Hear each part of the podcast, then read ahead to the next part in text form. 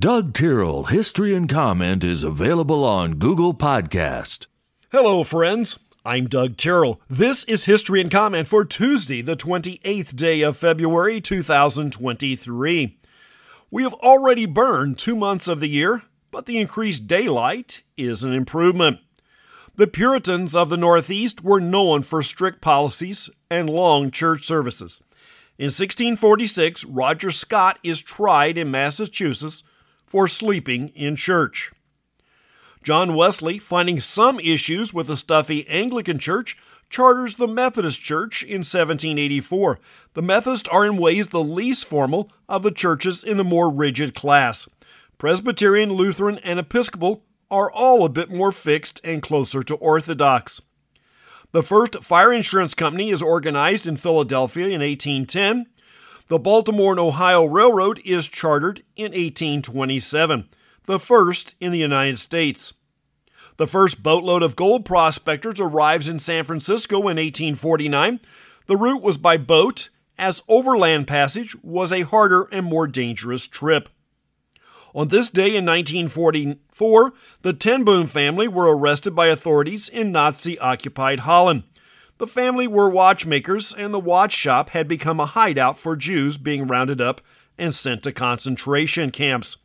The most famous was the daughter, Corrie ten Boom, who later spoke on her time in a concentration camp and was the subject of the biography The Hiding Place. It's a fascinating story from a historical and theological perspective. After the war, Corrie traveled Europe speaking on God's grace and forgiveness. One of the high points was when she was confronted with her own message. At a meeting, a former Nazi guard whom she recognized came up to her and asked her for forgiveness. She admits it was a difficult moment. The treatment had been cruel and harsh, and her sister had died in that camp. The major point is we all think of ourselves as far better than God sees our sin, yet He offers us forgiveness. When we are asked to forgive someone who has offended us, we do not want to let go of our animosity. The gospel, when we fully understand it, is far deeper than we first see, mostly because of our self righteousness. Watson and Crick announced privately they have determined the chemical structure of DNA. That was 70 years ago.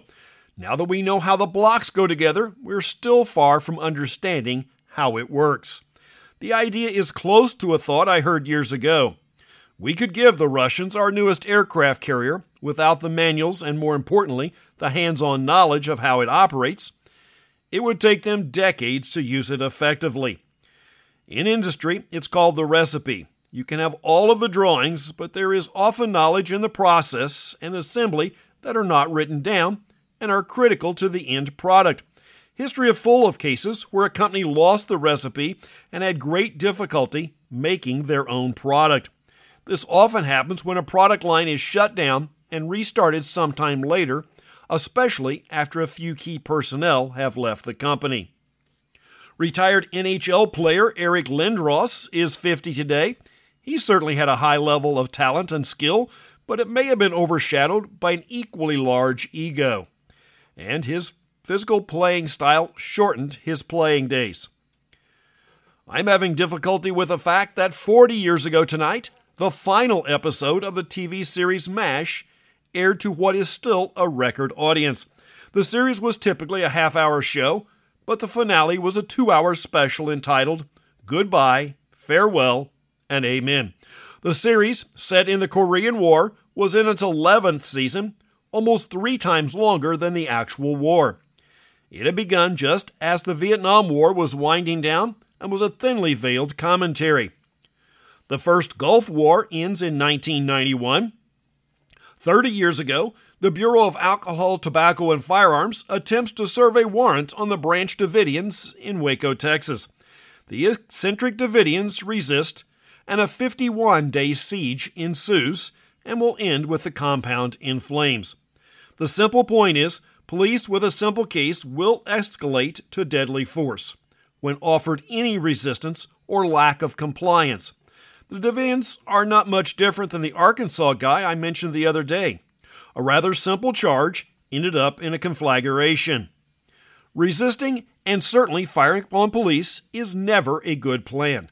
But conversely, there are plenty of cases where law enforcement have let the ends justify the means.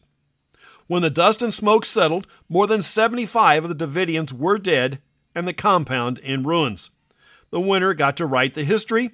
Now, the Davidians were a wacko group, but the warrant was on a suspicion of weapon stockpiles and not actual violence. The issue is far from simple, but follows a common outline minor offense, enforcement, resistance, deadly force. We could argue that without a minor offense or resistance, the event would end. Rarely do we focus on the law enforcement trying to de escalate, and adrenaline in a fight by both parties is a prime factor.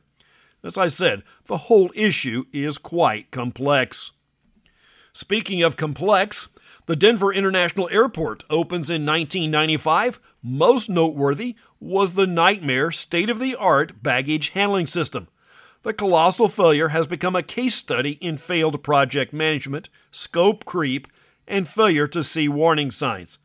The major issue was the system was far more complex than any previously installed, and the project timeline was barely half what engineers predicted it would take to build. That's history and comment for the 28th day of February. I'm Doug Tyrrell. Now go do something worth remembering.